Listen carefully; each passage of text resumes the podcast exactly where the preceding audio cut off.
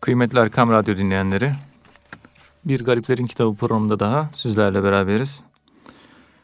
Öncelikle hepinizi saygı, muhabbetle selamlıyoruz.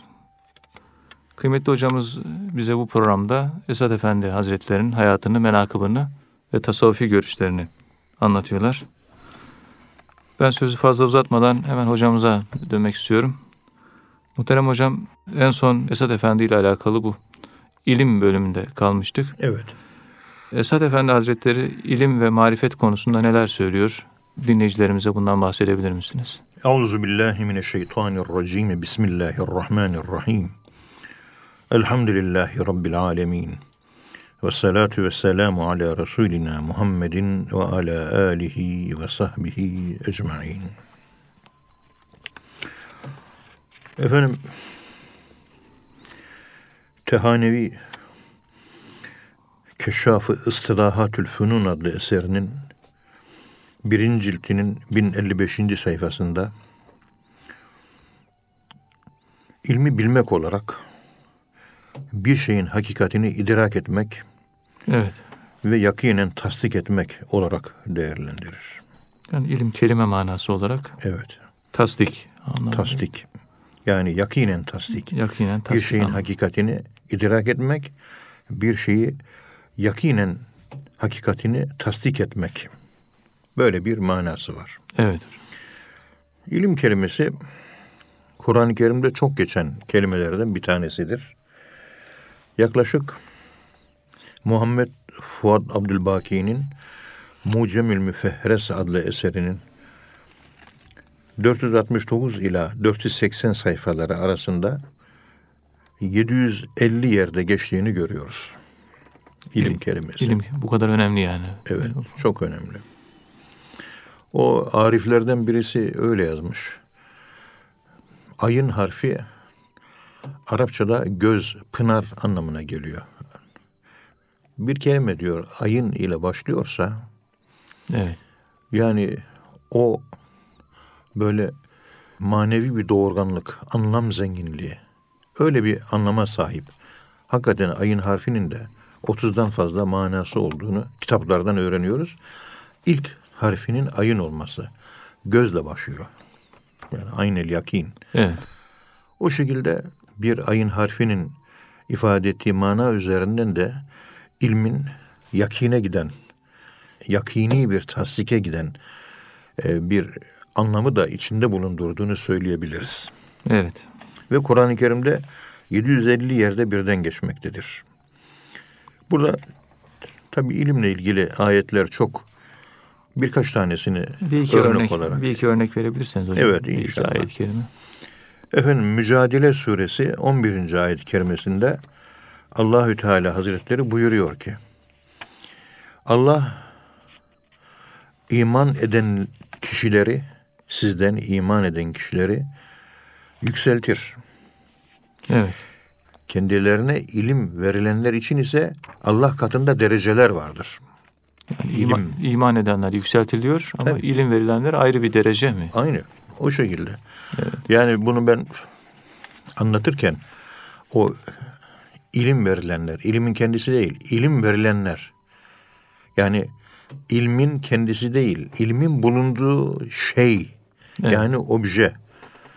Esas bilgi yani esas information esas o oluyor. Evet. Bunu anlatırken Cesar Hidalgo'nun ki MIT'de çalışan bir uzman, dünyanın en büyük teknoloji vesaire o konularda ileri gitmiş Amerika'da bir enstitü. Evet. O Why Information Grows, The Evolution of Order, From Atoms to Economies. Cesar Hidalgo bunu yazmış. Ne demek hocam? Burada tahmin edebileceğiniz gibi kitap İngilizce information kavramı hakkında bilgi veriyor ve onu anlatıyor. Ve maalesef bu information kavramına kitapta atfedilen manayı Türkçe'de tam olarak karşılayacak bir kelimeyi bulmakta zorluk çeker. Biz bildiğimiz bilgi değil yani information. Information. Evet. Biz information'ı genellikle bilgi diye çeviriyoruz. Ama kitapta kastedilen, bu kitapta anlatılan information bizim bildiğimiz bilgi değil. Bilginin taşıyıcısı olan şey. her eşyanın içerisinde bilgi var. Nasıl ve alleme Adem el esma'e kullaha thumma aradahum alel melaiketi fekale enbiuni bi esma'i haula. İlminin yüklendiği insan, ilimin bulunduğu insan. Hocam ayet-i kerime bir mealini de verirsek Tabii. dinleyicilerimiz için. Ve şöyle. Adem, Adem Esma. Allah insanlara isimlerin hepsini öğretti. Evet. Yani Adem'e isimlerin hepsini öğretti. Adem'in dışındaki eşyaya da ilmin hepsini öğretmedi. Anlamı otomatikman manayı muhalifi olarak, Evet. mefhumu muhalifi olarak karşımıza bu şekilde çıkıyor. Yani asıl olan ilim değil, ilmin bulunduğu obje, ilme göre değer kazanıyor. Çok önemli. İlimle değer, ilimi çeker alırsanız o şeyin değeri kayboluyor. İnsan da aynı şekilde. Bunu biz Evet. örnek olarak şöyle anlatmak istiyoruz. Çok kaba bir örnek olacak ama şimdi bu Bugatti'nin ürettiği e, otomobiller var. Evet. Bunlar iki buçuk milyon dolara satılıyor bir tanesi. Dünyanın en pahalı otomobili bu. Yani Türkiye parasıyla, Türk parasıyla satın alsanız yedi buçuk milyon lira para vermeniz lazım. Evet. Yani yedi tane rahat rahat lüks daire satın alabilirsiniz. Bir tane otomobille. Dünyanın en pahalı otomobili. Bu otomobili bu kadar pahalı yapan şey otomobili meydana getiren atomların bir araya getiriliş biçimi yani information ve knowledge. Eşya ve onun içinde bulunan bilgi. Evet. Bilgiyle beraber eşya. Şimdi o bilgiyi nasıl çıkaracağız otomobilden? Arabayı aldınız. Henüz sigortalatmadınız. Yani bir sigorta yaptırmadınız. Ve çıkar çıkmaz geldi bir kamyon arabanıza vurdu. Arabanız hurda haşat oldu. O vaziyetiyle o arabanın fiyatı hala 7,5 milyon Türk lirası eder mi? Herhalde etmez yani. Etmez. Etmez. Halbuki otomobili oluşturan bütün atomlar yine orada mevcut. Atomları alıp başka bir yere götürmedik. O enkazın içinde aynen o atomlar aynısıyla duruyor. Değişen tek şey onlar artık eskisi gibi düzenlenmiş değil. Aracın kaybolan değeri işte o otomobil eşyasının içerisindeki bilgi. Bilgi onu o şekle sokmuştu. Bilgiyi çekip aldığınız zaman 7,5 milyon liralık değeri birdenbire sıfırlanıyor Evet. ilimin ne olduğunu anlamak üzere eğer bir açılıma girecek olursak her eşyada nasıl davranması gerektiğine dair bilgi var. İşte bu bilgi ilahi o presans, hazır oluş, beş ilahi hazret, Evet. Allah'ın ilim sıfatının ortaya çıkmış olduğu ikinci taayyün ve onun işte e, türevleri vesairesi işte ilim ta arke olarak Allahü Teala'dan gelen o temele dayandırabildiğiniz kadarıyla bir şerefe sahiptir ve el ilmu a'le ruteb rütbelerin en üstünü ilimdir sözü ifade ettiği esas gerçek manası bu. Evet. Eşyanın içinde Allah her şeyi koymuş ama onu bizim çıkarmamız lazım, ortaya koymamız lazım, aktive etmemiz lazım. Ben buradayım diye bilgi onun atomlarında, eşyanın içerisinde bağırıyor. İşte bu ilmin, bu eşyanın kendisi bizzat information oluyor.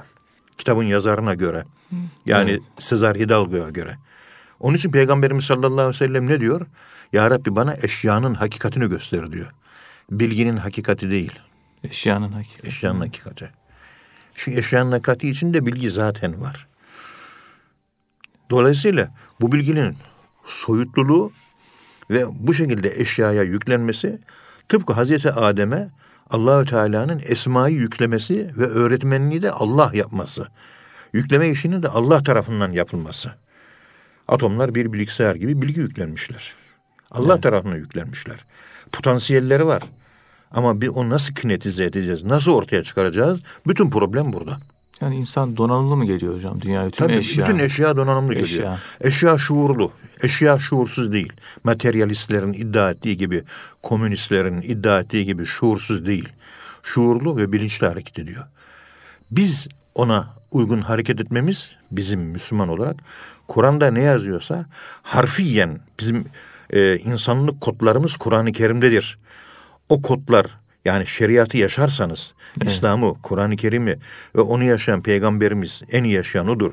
Onu taklit edebilirseniz biz de içimizdeki bu Allahü Teala'nın Hazreti Adem'e talim ettiği ilmi potansiyelden kinetize yani e, tahakkuk merciğine, tahakkuk mevkiine ve gerçekleştirme durumuna çıkarmış oluruz.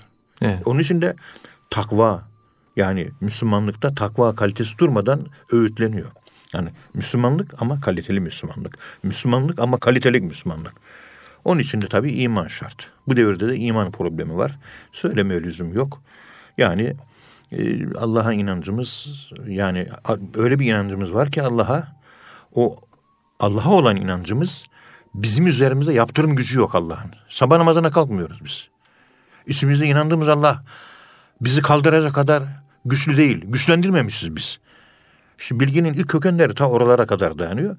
Biraz felsefi bir konu Evet. ve spekülasyona da açık olduğu için dinleyenlerin kafasını fazla bulandırmamak üzere konuya akışı içerisinde şu şekilde devam etmeyi uygun görüyorum. Ha, Bu ayet-i kerimelerden hocam örnekler vererek devam edersek. Şey. Tabi. Diyor ki her bilenin ve fevka küllü zi ilmin alim. Ve fevka küllü zi ilmin alim. Bünyamin'i yanında tutacak Hazreti Yusuf. Evet. Bir düzen kuruyor. Onun devesinin üzerindeki eşyada suva al melik. Melik'in bir kadehi var. Tabi oyun.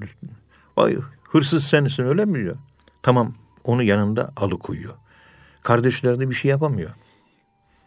Çekiyor gidiyor hepsi Medyen'e.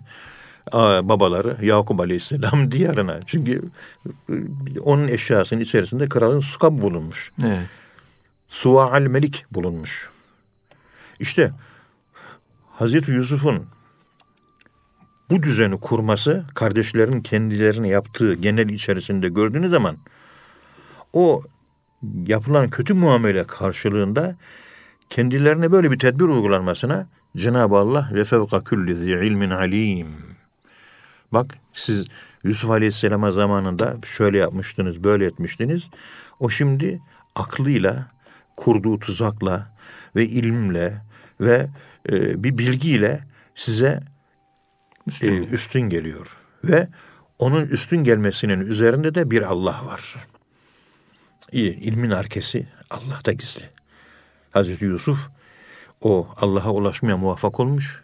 İlmi de oradan alabilecek kapasitede ve kabiliyette ve o ilmi kullanıyor. Dolayısıyla e, in tettekullah ve yuallimukullah. Kim eğer siz takvalı yaşarsanız, Allah'a yaklaşırsanız Allah size öğretmenlik yapar. Amener Resulü'den bir önceki sayfanın son ayetleri bunlardır. Evet. İşte dolayısıyla ilmin arkesinin Allah'a ait olduğu ve alleme Ademel esma ayet-i kerimesi ve in e, yuallimukumullah bu şekilde ayet-i kerimeler ilmin esas mahiyetini ortaya koymaya çalışıyor.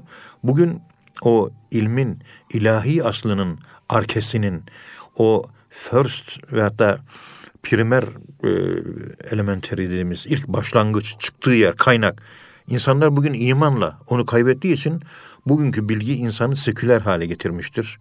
Materyalist hale getirmiştir. Maddeci hale getirmiştir. Dünyacı haline getirmiştir.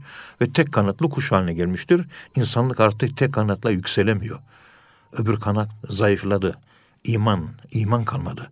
İnananda iman kalmadı. Ya eyyühellezine amenu, aminu billah ayet-i kerimesine ihtiyaç var. Ey inanan ne oluyor size? Bu imanınız iman değil. Artırın bu imanınızı. Evet. Ya, hitap Müslümana, inanana. Ey inanan inan diyor. İnananın inanması pozisyonu. Sıradan bir olay değil bu. İmanın artırması anlamında değil mi? E, e, Yeterli iman yok. İnananın üzerinde inşa ettiği Allah inancı kendisinde bir yaptırım gücü uygulayamıyor, yapamıyor. Bir örnek vereyim. Buyurun. Tabii hatıralarımı çok arada bir anlatmak e, durumunda kalıyoruz. Buyurun hocam. Bir grup öğrenci vardı. Avrupa'dan gelmiş. Onlara böyle sohbet ediyoruz. Sohbet yapıyoruz. Sohbette de bir namazın önemini eğildiğiniz zaman çocuklar 120 defa Sübhane Rabbiyel Azim deyin. Tabi evde özel kıldığınız namazla, Allah'la baş başa olduğunuz zaman. Yoksa camide gösteriş için değil. Tek başına evdesin, Allah ve sen. Allah Allah. 120 tane de Sübhane Rabbiyel Ala, 15 dakikalık iki rekat şükür namazı kılın. Çünkü namazda huşu lazım. Huşu için de en büyük anahtar ve namazda en büyük anahtar Sübhane Rabbiyel Azim ve Sübhane Rabbiyel Ala tekrarları. Ayetlerde mana değiştikçe kafada anlam değişiklikleri meydana geliyor. Ama Sübhane Rabbiyel Azim, Sübhane Rabbiyel Ala'da, tek bir kodlama var. Okuduğunuz ayetlerde kul vallahi de ki bir kodlama. Hüve o bir anlam kodlaması. Allahu Allah bir anlam kodlaması. Ehad bir değişiyor durmadan. Altere oluyor. Değişkenlik gösteriyor. Ama Sübhane Rabbiyel Azim'de bu yok. Hep aynı şeyi tekrarlıyorsun. Onun için huşunun Sübhane Rabbiyel Azim'lerde artması, Sübhane Rabbiyelerde artması aynı şeyin tekrarından kaynaklanıyor. Aynı şeyin tekrarı huşuyu sağlıyor. Evet. İşte namazda huşunun sağlanabilmesinin şartlarından bir tanesi de Sübhane Rabbiyel Azim uzun uzun okumak. Tabi imam olan zatların değil. Evde özel kıldığın Allah'la baş başa, baş başa kıldığın özel namazlarda olur bu. Ama uzun kıl. iki rekat 15 dakikada kıl. Bunu böyle kılın çocuklar dedim. Yurda gittiğiniz zaman Kocatepe Camisi'nde konuşuyorduk. Namazın gerçek içselleştiğini hissedeceksiniz. Namazı içinizde hissedeceksiniz. Evet. Namazı duyacaksınız. Huşu namazı içinde, kalbinde vicdanen duymak, bulmak, hissetmek demektir. Namaz kılıyoruz. Suya batmış, kuru çıkan adama benziyoruz hepimiz. Namaz hiç içselleşmiyor. Olur hocam dediler. Hemen arkasına ekledim. Ama bana evet diyorsunuz. Gittiğiniz zaman yurtta kılmayacaksınız bu namazı. Çünkü denetim benim elimde değil, Allah'ın elinde. Ve kılmayacaksınız. Çünkü bütün insanların bu devirde inandığı Allah o kadar zayıf bir inanç olarak inşa etmişiz ki bize bir şey yaptırma gücüne sahip değil Allah. Bizim inancımızdaki Allah. Bizim inşa ettiğimiz Allah. Yoksa gerçek Allah inancı olsa bizi gece uyku uyutmaz. Yani. Bizi Bağdat yollarına, Mekke yollarına düşürür. Aşk dağlarında gezdirir. Evet. Hizmetten bir an geri kalamazsınız. Her tarafınız dokunsanız Allah Allah diye titremeye başlar. Öyle bir iman yok. Dolayısıyla Allahü Teala sizin içinizde, inancınızda kendinizin inşa ettiği, imanınızda inşa ettiğiniz Allah size iş yaptırma gücüne sahip değil. Onun için kılacağınızı zannetmiyorum. Hocam kılarız dediler. Aynı delikanlılara bir hafta sonra seminere gittim. Çocuklar o namazı kıldınız mı dedim. Hocam hiçbirimiz kılmadık dedi. Ben ne demiştim size? Kılın dedim. Siz kılacağız dediniz. Ben kılmayacaksınız. Çünkü Allah'ın kalbinizde inşa ettiğiniz, imanınızda inşa ettiğiniz Allah'ın size bir iş yaptırma gücü yok sizin üzerinizde dedim. Öyle demedin mi? Dedin, dediniz hocam. Kıldınız mı? Kılamadık. Allah bir iş yaptıramadı. Şimdi ben hocanızım. Ben Ethem Hoca. Kalkın. Kalktılar hep beraber.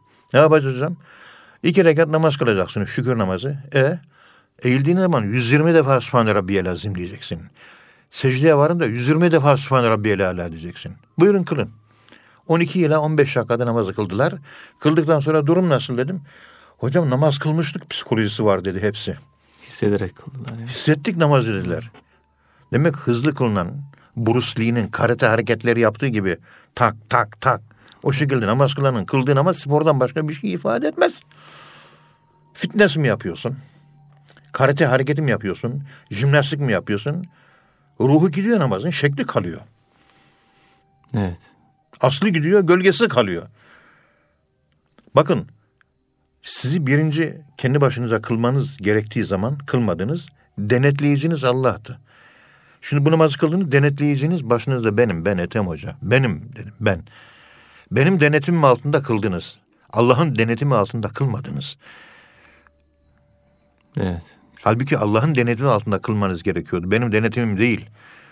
İçinizde inşa ettiğiniz bir Ethem Hoca ve içinizde inşa ettiğiniz bir Allah var. İçinizde inşa ettiğiniz, imanınızda inşa ettiğiniz Allah size bir iş yaptıramıyor. İmanını çok zayıf. Bana daha çok inanıyorsunuz. Ve dediğimi hemen tak kalktınız, takır takır namazı kıldınız. iki rekatı 15 dakikada. Bu iyi bir durum mu? Bu iyi bir fotoğraf mı? Bu iyi bir görüntü mü? Bu formasyonu değiştirin dedim. Siz şu anda Yani yaşam merkezli, aksiyon merkezli bir aforizma yaşadınız. Bir şekilsizlik yaşıyorsunuz. Bir Müslümanın bu tür aforizmalara düşmesi halinde son nefeste imanla gitmesi olayı şüphesiz biraz zor olacak. Çünkü inandığın Allah sana iş yaptıramıyor. Söz verdin aldı kılmadın. Ama ben başında hocanızım. Ben Allah'tan büyük bir insan değilim. Allah benden büyük. Öyle olması lazım ama benim dediğimi yaptınız. Denetleyiciniz Allah olunca yapmadınız. Yani Evet. ben denetleyici olarak, rakip olarak, murakip olarak sizin içinde daha üstünüm. Emrime uydunuz. Ve çocuklar e, burada bir quake yaşadılar. Yani Kur'an tabiriyle İza zülziletil ardı zilzaleha. Kendi iç alemlerinde kendi zelzelelerini yaşadılar.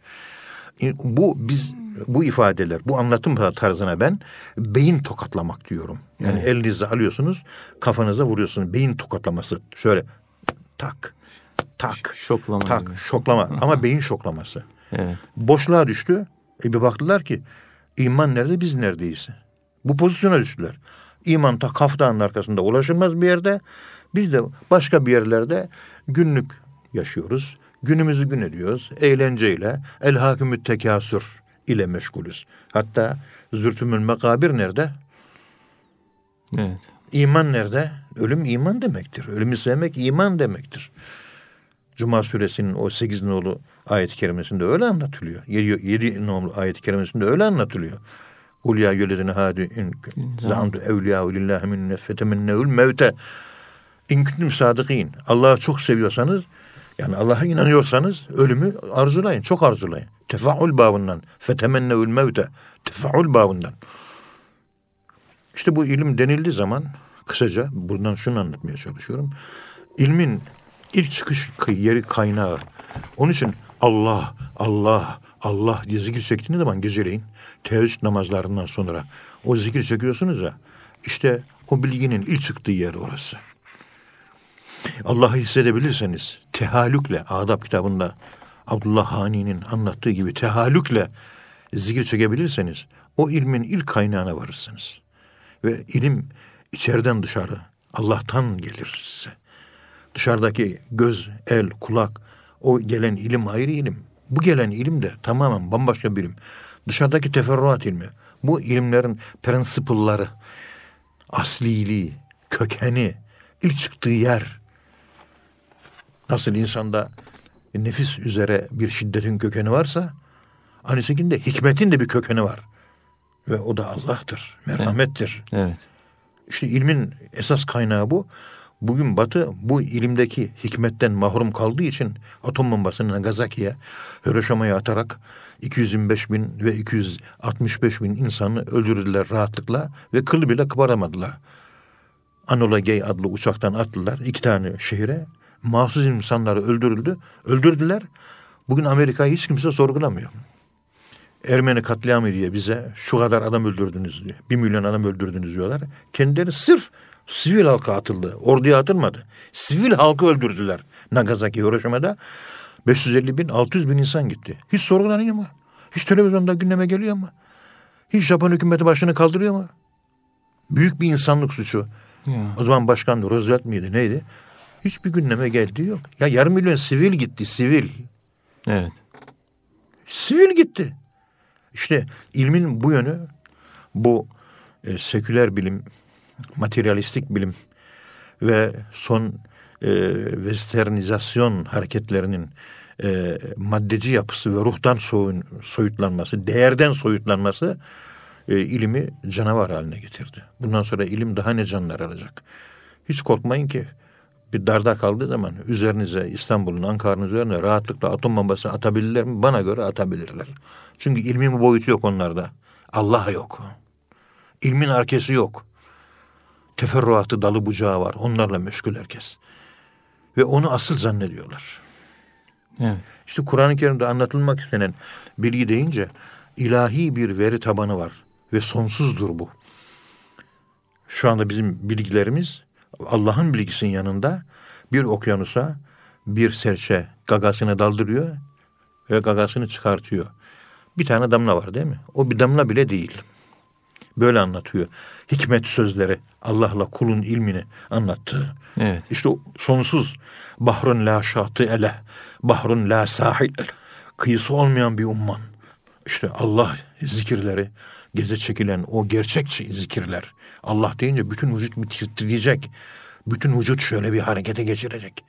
Bütün böyle bir zelzele sarsıntı, böyle bir şoklama, bir quake, bir deprem yaşayacaksın. Bir fay hatların böyle Allah diyeceksin.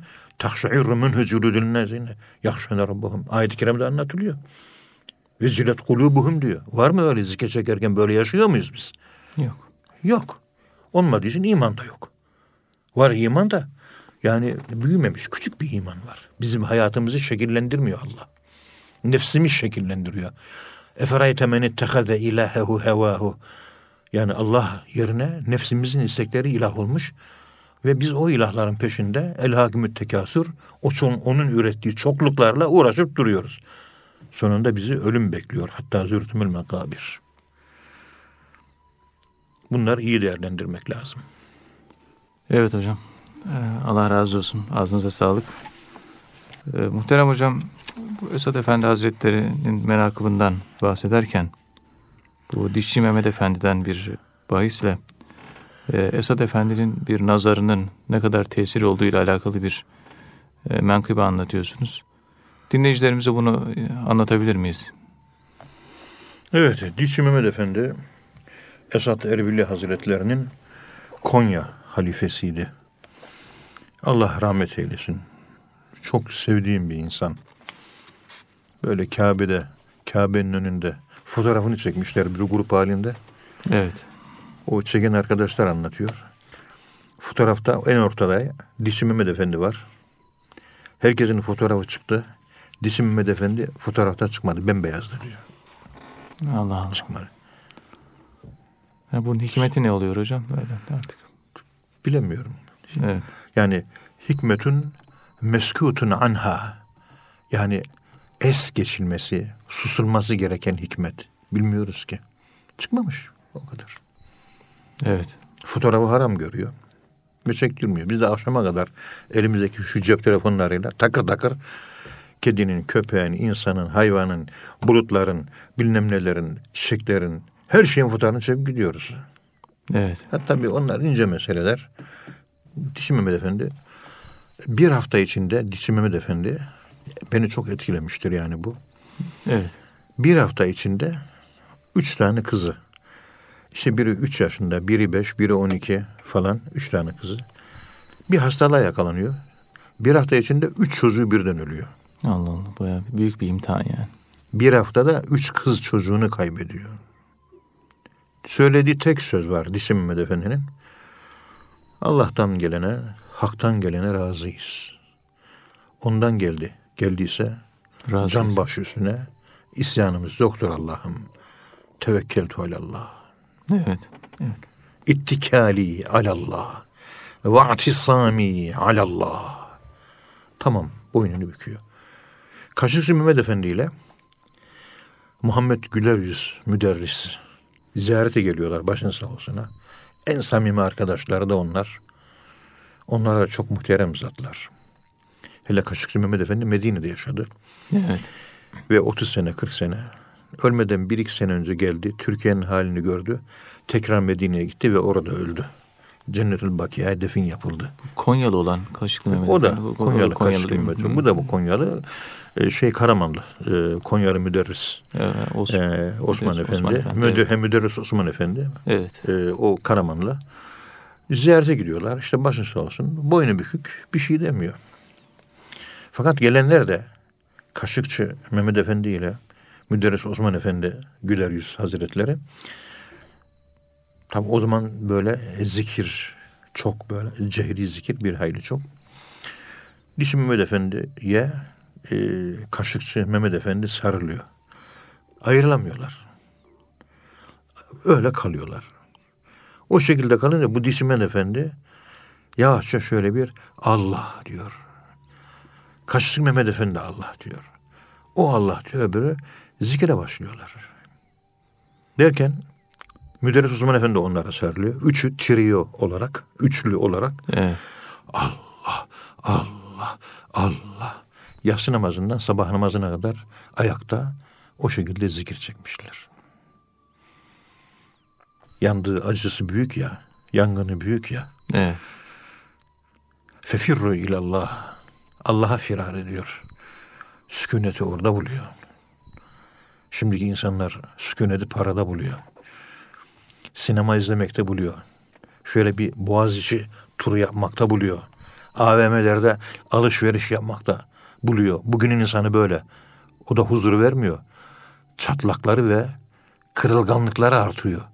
Radu bil hayati dünya vatmeennu biha. Dünya hayatını sevdiler, razı oldular. Ve onunla itminana erdiler. Ama itminana eren nefis, ruh değil. Ruhun maddeyle, AVM ile, boğazda gezinti yapmakla bir alakası yok. Bilmem anlatabiliyor muyum? Evet. Bir hirayte yulihet. Anlıyor musunuz? İşte Disim Mehmet Efendi Haza derviş. Bizim Bulay Hoca'nın da söylediği gibi Allah ömrünü uzun etsin. Amin. Hayatımda yüzüne baktığım zaman iman görebildiğim pek az insan vardı diyor. Pek az insan var yani. Yüzüne bakıyorsun ha bunda iman var. Onlardan bir tanesi de Disim Efendi.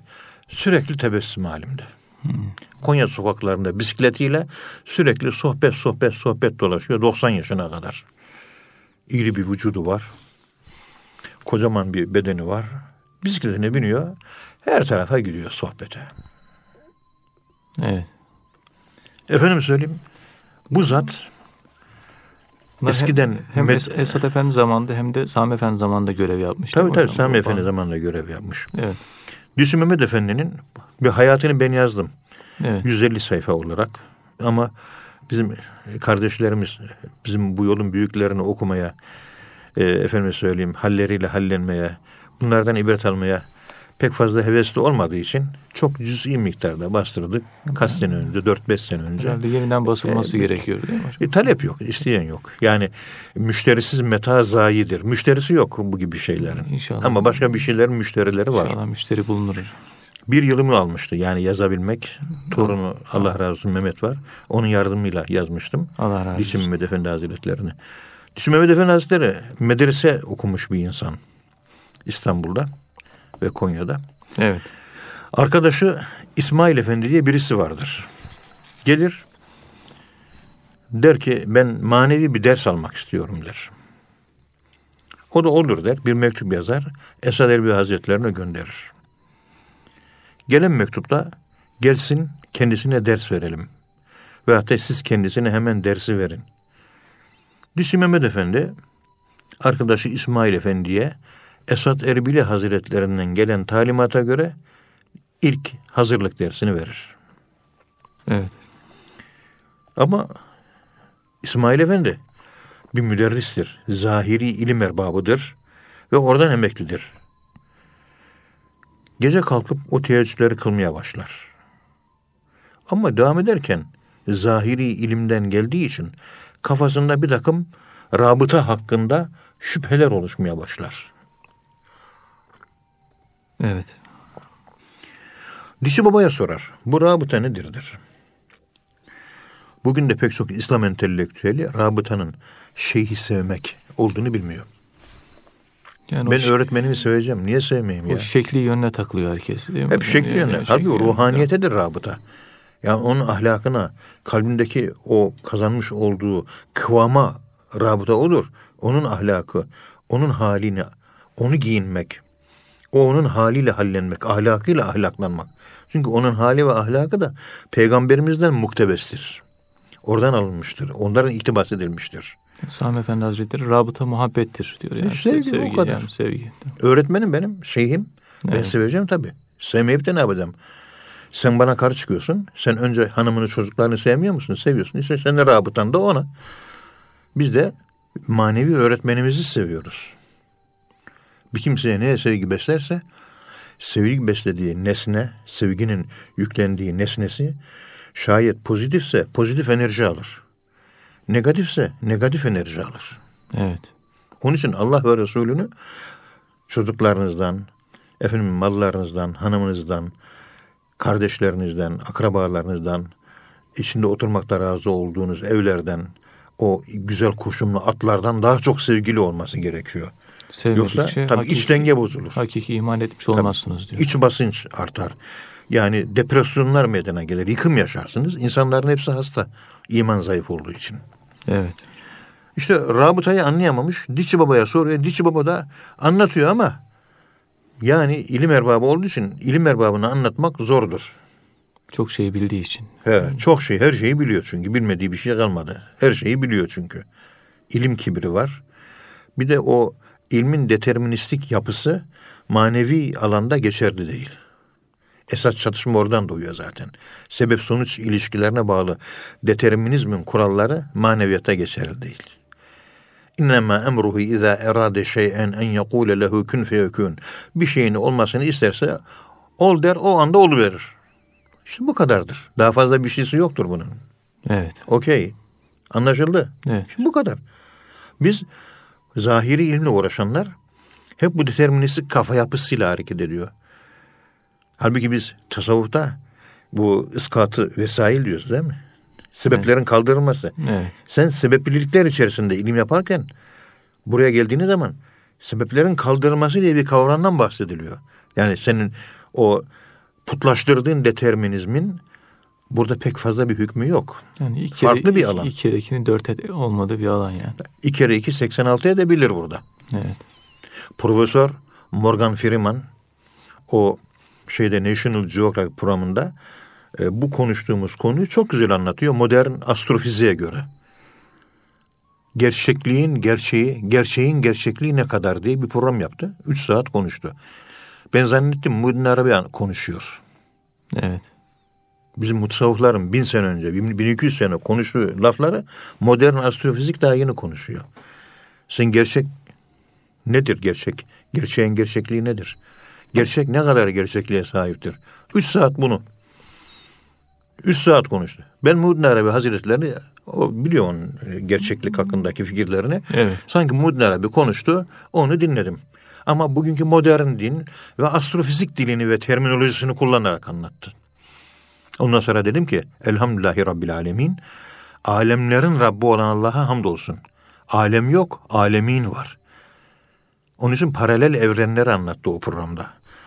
Sen bu evrende böyle böyle davranıyorsun. Peki başka bir evrende senin gelişmiş şeklin acaba nasıl davranıyor biliyor musun? Zamanlı olduğum için kendimizi soyutluyoruz. Zamansızlığa çıkınca diğer paralel evrendeki hareketlerini görebiliyorsun sen diyor. Onun için Abdülkadir Geylani bir iftar sofrasında 40 yerde hazır olmuş. Onu anlatmaya çalışıyor. Ama adam Müslüman değil. Ve konusu ve derdi tasavvuf da değil. Astrofizik. Onun için Peygamberimiz Ya Rabbi bana eşyanın hakikatini göster diyor. Yani bu astral beden var. Onlar da onlar On- geride onlar de. ötesinde. Bunun daha ötesinde bir şey bu. Daha ötesinde bir şey. Onun için alem kavramına yeniden bir teolojik olarak açıklama ve yorum getirmemiz gerekiyor. Yoksa elhamdülillahi rabbil aleminin ifade ettiği gerçek manayı bilsek namazda pat diye düşüp bayılmamız gerekir. Öyle şeyler anlattı ki orada profesör. Alem yok dedi, alemler var dedi. Kaçıncı boyutan alemler var diyor. Ve burada ben varım, o alemlerde de ben varım diyor. Ama orada nasılım acaba ben diyor. Burada e, bir bilim adamıyım ben diyor. Acaba orada bir hırsız mıyım ben diyor. Orada bir güreşçi miyim acaba diyor. Bilemiyorum ki ben bunu diyor. Ama fizik olarak, astrofizik olarak kuantum teorisine göre böyle bir alemlerin, alemin değil, alemlerin vardığını ispatlamıştır modern bilim. Schrödinger'den itibaren 1927'den itibaren ispatlanmıştır bu. Ama daha bilim oralara ulaşamıyor, bilemiyoruz. Evet. Evet hocam Dişçi Mehmet Efendi'ye dönersek. Dişi Mehmet Efendi rabıtayı anlatamıyor. Daha doğrusu anlatıyor ama onun kafa yapısına göre anlatamıyor. Evet. İkna olmuyor İsmail Efendi. Sonunda dişçi baba diyor ki İsmail Efendi ben anlata anlata anlatamadım. Anlatmaktan da yoruldum. Sen de anlamadın. Bu rabıta meselesini sen zahir alimisin. Zahir ulemadansın. İstanbul'a gidelim de sana Esad Efendi anlatsın diyor. Evet. Hadi İstanbul'a gidelim. Ve beraberce kalkarlar İstanbul'a giderler. O zaman Konya'da trene binerlerdi. O tren ise 3 ila 5 günde falan varmış. İstanbul'a. E, 3 ila 5 günde varmış. Evet. Erenköy'deki devlethaneye varırlar. 1925'ten sonra demek ki. Erenköy'deki devlethane deyince 1925'ten sonra. Evet, 25'ten. Tekkelerin kapandığından ve o Erenköy'deki evini satın almasından sonraki bir zaman diliminde oluyor. Bu onu gösteriyor. Evet. Esad Efendi keşfen onlar gelmeden önce onların geldiğini sezer, hisseder. Ve etrafındaki hizmet eden zata der ki, evladım birazdan iki kişi gelecek. Onları bahçedeki çınar ağacının altına al. Orada dursunlar, ben yanlarına geliyorum der. Dişi baba anlatır. Der ki, vardığımızda bir hizmetkar bizi karşıladı. Bir çınar ağacının altında burada bekleyin dedi. Olur dedik. Oraya çömeldik. Bir taşın üzerine oturduk ve Esad Erbil Hazretlerini gelmesini beklemeye başladık. Derken Kuddüses ruh Esad Efendimiz evden çıktı. Ağır ağır bize doğru gelmeye başladı. Şöyle birkaç metre, 4-5 metre kalmıştı. Önümüzde durdu ve bakışlarını yanımdaki İsmail Efendi'ye çevirdi. Şöyle bir nazar etti. Dikkatli bir şekilde onun kalbine doğru bakmaya başladı. Gözleriyle. Hiç kımıldamadı. O sırada Hoca Efendi şöyle bir sallanır gibi oldu ve yere yığıldı birdenbire halsiz, mecalsiz, güçsüz, kuvvetsiz, dermansız kaldı. Yere yıkıldı. Ve kesilen bir tavuk gibi yerde çırpınmaya, debelenmeye başladı. Sarığı bir tarafa gitti, cübbesi bir tarafta gitti. Ne olduğunu anlayamadı. Aklı başından gitti Hoca Efendi'nin. Çok geçmeden Esat Efendi başucuna vardı. Bir kez daha nazar etti. Hoca Efendi hemen kendine geldi. Toparlandı, ayağa kalktı. Son derece mahcup olmuştu. Evet. Hürmetle Pir Efendimizin Esat Erbili Hazretlerinin Kuddüs-i Sürruh ellerinden öptü. Özür diledi. Ve Pir Efendimiz Esad Erbili Hazretleri Kuddüs-i Sürruh ona dedi ki Hoca Efendi kafana takılan rabıta işte budur dedi. Kalpten kalbe tesir. Evet. Rabıta budur. Çünkü zahir diliyle anlatamazsınız. Batini bir olaydır. Batın diliyle anlatmanız lazım. Hal diliyle anlatmanız lazım. Ve halle anlatmış oldu. O da anladı. Yani olarak Kalbin an- anlamış. kalbe tesir etmesi. Sevgi varsa tesir eder. Yani Esat Efendimiz ona rabıtayı anlatarak değil, yaşatarak anlatmış oldu. Yani tecrübi olarak öyle tam anlamış oldu yani. Akla esir alim bilmez kalbin ahvalini. Duygusuz taş gibi bilmez kalbin manasını. İlim bir perdedir. Kalesinde kıylesinde. Satırda kalan boğulur mana vadisinde. Dolayısıyla Yani ilim, O- bir, ilim bir perdedir. İlim de bir perdedir. Ondan sonrası, ondan da ötesi var. Ve fevka külli zi ilmin alim. O perdeler aşılıyor, aşılıyor, aşılıyor, aşılıyor. Bir ilk, bir el evvele varılıyor. Onun için bütün ilimden gaye evvele yapılan yolculuktur. El evvel. Evet. Nereden geldik? Aslımız, aslımıza doğru yolculuk yapmak. İşte bu rabıtadaki esas gaye de asla yolculuk. Önce şeyhe rabıta. Ondan sonra peygamberimize rabıta. En sonunda Allah'a rabıta. Onun için Allah'a yapılacak rabıtanın gücünün sağlıklı, sıhhatli olabilmesi için preparatür sukul, hazırlık okulu dediğimiz şeyhe rabıta, ilk basit rabıta. Murakabeye geldikten sonra şeyhe rabıta bırakılır. Evet. Artık Allah'a rabıta yapılır. Sadece ihtiyaç halinde şeyhe rabıta söz konusudur. Hani ama gayesi varacağı yer, dönüp dolaşacağı yer bu işin meali Allahü Teala'nın kendisidir. İlim ilim ilim bilmektir. İlim kendini bilmektir. Sen kendini bilmezsin. Bu nice okumaktır. Okumak, ilim hep vasıta. Esas olan kendi özünde Allah'ı bulmak. Buluyorsan ilim o zaman ilim olur. Ama bugün insan ilimle Allah'ı bulabiliyor mu? Pek bunu gönül rahatlığıyla bulabiliyor demek bir hayli zor. Pir Efendimiz derdi ki sık sık melek görmek isteyen var mı? Sami Efendi'ye baksın derdi. Aşık görmek isteyen var mı? Kaşıkçı Ali Rıza Efendi'ye baksın derdi. İşte Medine'de uzun yıllar yaşadı. Türkiye'yi terk etti. Ölmeden önce ilk sene geldi Kaşıkçı Ali Rıza Efendi. Evet. Şöyle Türkiye'nin ahvaline baktı. Bakmış ki Türkiye gitmiş, bambaşka bir yer olmuş. Kendini burada alien gördü, yabancı gördü. Garip gördü. Evet. Benim yerim Medine dedi. Ayrıldı Medine'ye gitti ve Medine'de de vefat etti. Ali Rıza Efendi. Allah şefaatlerine Ya, nail eylesin. Kendisi şu anda e, ikisi de şu anda Medine-i Münevvere'de Cennetül Bakia kabristanında metfun. Sami Efendimiz de metfun orada. Aşık görmek isteyen Kaşıkçı Ali Rıza Efendi'ye baksın diyor ya. Pir Evet. Efendimiz o zat da Med- Me- Medine-i Münevvere'de Cennetül Bakia kabristanında. Efendim onlar güzel insanlardı. Gelip geçtiler. Kalmadı emsali. Gidip göçtüler. Göçtü kervan. Kaldık Dağlar dağlar, başında. başında. Evet. Evet teşekkür ederim. Evet hocam ağzınıza sağlık. Kıymetli dinleyenler programımızın bugünlük sonuna geldik. Bir sonraki programda tekrar buluşmak ümidiyle hepinizi Allah'a emanet ediyoruz. Hoşçakalın efendim.